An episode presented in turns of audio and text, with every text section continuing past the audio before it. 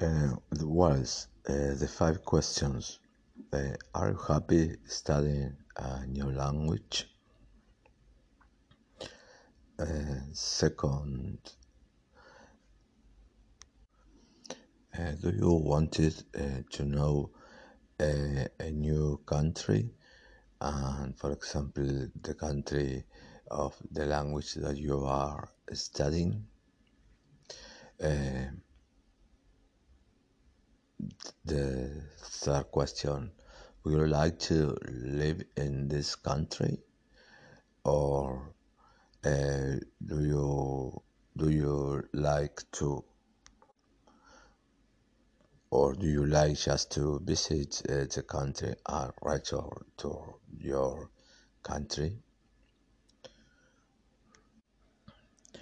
Is it important uh, to you the culture of the country uh, to know uh, what movies the country has or what uh, what music has produced or just uh, you like the grammar and the ability to know a new uh, language to communicate.